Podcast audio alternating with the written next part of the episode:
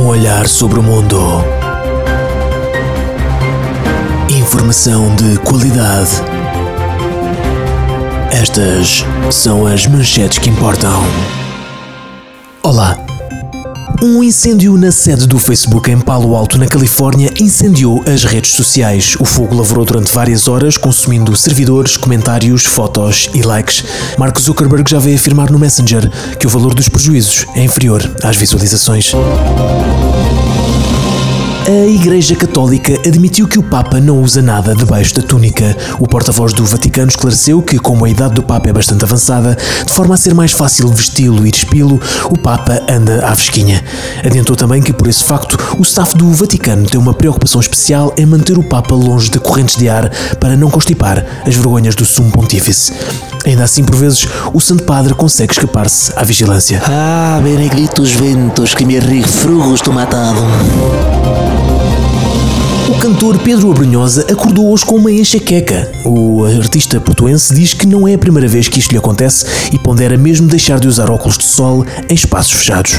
Não posso mais viver assim. Talvez os meus óculos sejam escuros demais. No outro dia estava no plano B e estava tudo muito escuro. Estive meia hora à conversa com um cabide. Pedro Brunhosa diz ainda que se as enxaquecas continuarem, pondera deixar de beber whisky cola antes das 11 da manhã. Foi proibida pela Associação Linguística Portuguesa a palavra méquié. A palavra é frequentemente utilizada por indivíduos jovens e entusiasmados com a chegada a um local público ou ao encontrar um grupo de amigos. A associação considera que se trata de uma contração errada da frase como é que é e revela tacanhez e buçalidade. Um grupo de jovens entusiasmados manifestou-se hoje no Rocio contra a medida.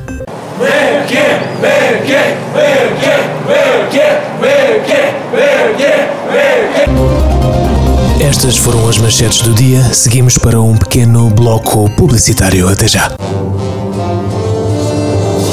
Manchetes que importam. A bomba de gasolina aberta 24 horas na sua estrada nacional favorita. Mata os velhos, mata os velhos, minicars, minicars, mata, mata os velhos, mata, mata os velhos, minicar, minicar. Tem um velho lá em casa que precisa de despachar? Tem uma reforma que precisa de ser usurpada? Minicars. A limpeza rápida do seu velho. Mata os velhos, minicar. Jovem, apanhaste uma grande bobadeira. Precisas de uma lavagem gástrica. Cuf, cuf, cuf, cuf, cuf, cuf, cuf, cuf. Espetaste com o carro do pai e fizeste um traumatismo. Cuf, cuf, cuf, cuf, cuf, cuf, cuf, cuf. Andaste à porrada, precisas de pontos no sobrolho. Cuf, cuf, cuf, cuf, cuf, cuf, cuf, cuf. A CUF tem todos os cuidados médicos que precisas, sem os teus pais saberem. CUF, CUF, CUF, CUF. Vamos agora ouvir o estado do tempo com o Mário Curto. Mário Viva, como está o tempo hoje? Viva! Então, hoje no norte chove, no centro chove, no sul não chove, nas ilhas chove um bocadinho. Mário e o vento? Quanto ao vento, tanto a norte como a sul, não chove. E o mar, Mário? Ah, ainda bem que falas nisso, porque de facto no mar hoje não chove. Em toda a costa, Mário? Eh, não chove. E quanto à umidade? Aí já é pior, aí não chove nadinha. Nem uma pinguinha? Não chove ponta. Para terminar, a pressão atmosférica? Como assim? A pressão, o peso do ar. Ah, isso eh, não chove. Obrigado, Mário. Alerta Manchetes. Vamos em direto para a Praça do Rocio, onde temos informação que os protestos a favor da palavra Meque ganham intensidade.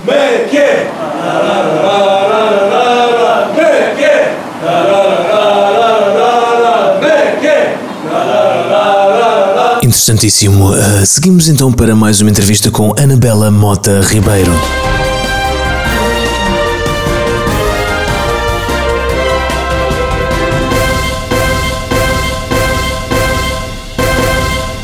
Está desaparecido o seio esquerdo de Dona Isabel de Herédia, esposa de Dom Duarte de Bragança. O desaparecimento ocorreu na passada sexta-feira. Temos connosco a própria Dona Isabel de Herédia para nos relatar esta misteriosa fuga. Boa tarde, Dona Isabel. Diga-nos quando é que deu pela falta do seu seio? Bom, Anabela, para ser sincera, só dei mesmo pela falta dele no sábado à noite, quando fui tomar banho. Tinha acabado de jantar com o meu marido e os nossos filhos e lembrei-me de ir tomar uma ducha. Enfiei-me na banheira, esfreguei primeiro o seio direito lentamente, em movimentos circulares, e quando ia passar para o outro, é que reparei que ele não estava lá. E foi a primeira vez que lhe desapareceu um seio. A primeira e espero que a única. Já tinha ouvido falar de casos semelhantes, mas nunca pensei que uma destas me fosse acontecer. A gente pensa que as desgraças só acontecem aos outros, não é? Mas olha, afinal aconteceu também a mim. Hum, e, e acha que pode ter sido vítima de roubo ou tratar-se-á de uma fuga premeditada do próprio seio? Olha, eu estou tão atarantada que eu não sei que lhe diga. Hoje em dia uma pessoa não pode andar descansada na rua, que há logo um bandido em qualquer esquina para nos assaltar. Mas este bandido, se o fez, eu não dei por nada. Descarta, portanto, a hipótese de deserção do seu próprio seio. Acha que o seio quis renunciar à Casa Real? Eu não tenho qualquer razão para acreditar que o meu seio se quis escapulir de mim nem da própria coroa. Sempre nos demos bem, partilhamos das mesmas ideologias, somos leais à monarquia. Não tenho razões para crer que o meu seio seja anarco-sindicalista. Havia, portanto, uma boa relação. Sem dúvida! Todos os dias olhava para ele, o lavava convenientemente, o massajava, até mesmo o meu marido, naquelas noites mais picantes. Se estivéssemos os quatro de acordo, eu deixava-o pôr a mão. Uh, Os quatro, quem? Eu, o meu marido e os meus dois seios. Ah, pois claro. Hum, e, e acha que podia existir alguma inimizade entre o seu seio esquerdo e o direito? Que eu saiba, não, são tão parecidos, meu Deus. Como dois irmãos gêmeos, aonde vai um, vai o outro. Mas o que é que uma pessoa sabe hoje em dia? Claro.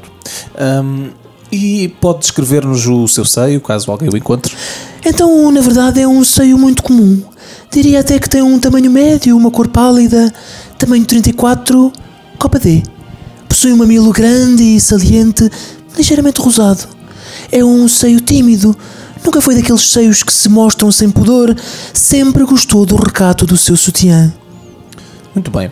Fica então a caracterização do seio de Dona Isabel. Uh, pedimos a todos os nossos ouvintes que, caso avistem este seio, uh, por favor, entrem o mais rapidamente possível em contacto connosco. Uh, Dona Isabel, quer deixar alguma mensagem ao presumível ladrão do seu seio? Anabela, eu só queria dizer a essa pessoa que se estiver a ouvir isto, tenha piedade de mim. Sempre fui uma mulher de bem, uma boa cidadã, boa esposa, boa mãe. Nunca fiz mal a ninguém. E de repente, roubam-me uma teta. Tenham compaixão, por favor, e devolvam-me esse pedaço tão querido de mim. Obrigado, Dona Isabel. Não consigo sequer imaginar a dor porque está a passar neste momento, ah, mas de qualquer forma saiba que estamos aqui para apoiar em tudo o que nos for possível. Olha, nem de propósito, acaba de nos chegar agora mesmo um telefonema de um ouvinte que tem informações sobre o caso. Olá, boa tarde. Ah, é, é o Dom Duarte. Dom Duarte tem informações sobre o seio da sua esposa? Oh meu Deus, pois tenho. Oh Isabelinha, o que é que você foi fazer para aí? O seu seio está aqui em casa comigo, mulher. O quê? Mas como assim? Eu peço desculpa, Dona Anabela. Isto é tudo um grande mal-entendido. Isabelinha, foi eu que agarrei no teu seio e me deixei ficar com ele. Tinha tantas saudades. Há tanto tempo que não me deixavas fazer cafuné. Eu tive de te tirar sem tu veres. Oh, homem de Deus, mas você é doido. Palavra de honra. É isto que seria o rei de Portugal? Um ladrão de tetas? Você não tem emenda, Dudu. Que vergonha, que vergonha, Dona Anabela. Eu peço-lhe imensa desculpa por esta situação. Não há qualquer problema, Dona Isabel. O que interessa é que o seio apareceu eh, e o mistério foi resolvido. Muito melhor assim.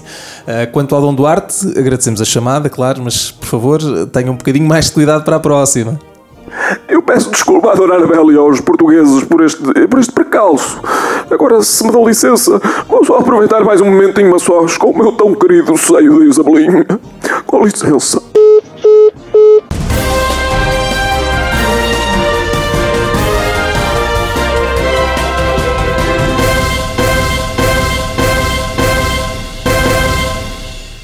Alerta Manchetes. Vamos mais uma vez em direto para a Praça do Rocio, eh, desta feita ao encontro do nosso repórter que se encontra no local para averiguar as dificuldades causadas ao trânsito pela manifestação a favor da palavra Mequié. Eh, Rodrigo, está complicado, não está? É incrível o ambiente que se vive aqui no Rocio. Milhares de jovens juntaram-se a este movimento a favor da palavra Mequié e não arredam pé até a Associação Portuguesa de Linguística voltar a colocar confiança na palavra. O trânsito está cortado e prevê-se que fique cortado durante mais algumas horas. Será difícil de fazer estes jovens arredar pé até terem aquilo que querem. É de facto preocupante a situação no uh, Rocio. Meu Deus, que horas são? Três e meia? Está na hora de Eia. Vamos ouvir então a habitual rubrica Eia, hoje e apenas hoje com um setubalense. Ah pá, do outro dia instalei daquelas aplicações para mandar vir comida para casa, que a minha namorada está-me sempre a chatear a cabeça que queria comer o sushi, porque tinha visto a minha gata comer do trabalho o sushi, e eu para aquela ela tive de instalar aquela merda, mandei vir um sushi à meia da tarde e aquele dizia que chegava às duas, e quando eu dei por ela estava o gajo a bater à porta com a comida, ainda faltava meia hora e eu pensei, "Ei!" Seguimos agora em direto para o Teatro Circo em Braga para ouvirmos a peça Chuva de Enchidos. Cheguei aqui às 10 horas e não encontrei. Para ela ir para cima. Que eu venho aqui com a outra quando vim da missa. Fui ajeitar a minha vida. E eu sem comer, que eu ainda não tinha comido. E isto digo assim: caramba, ela está a demorar. Toca a vir por aí abaixo e não estava aqui. Toca a puta da bola ir comer umas garrafadas de sopa, a esganar-me toda para ir saber dela, para ela fazer o que fiz. Comigo perdeu mais que o que ganhou. Opa! Anda para cima para jantar alguma coisa de comer, rapaz. Oh, ponha-se no caralho, mas é. Não sejas mal criado que ninguém te está a tratar mal. Então cale-se que eu estou cheio de ouvir. Ouvimos o excerto da peça Chuva de Enchidos de Marco Neves em cena no Teatro Circo em Braga. Seguimos para a imprensa cor-de-rosa. A Marisa Cruz veste-se mal. A Mónica Jardim veste-se mal. Aquela do Big Brother veste-se mal. O Rodrigo Guedes de Carvalho veste-se mal. O António Costa veste-se bem, mas veste-se mal. O Saramago veste-se mal. O Saramago vestia-se mal. O Gandhi veste-se mal, vestia-se mal. O meu massagista de shiatsu veste-se mal. No outro dia vi-me ao espelho e visto-me mal. E porquê que eu me visto mal? Porque ninguém veste bem em Portugal.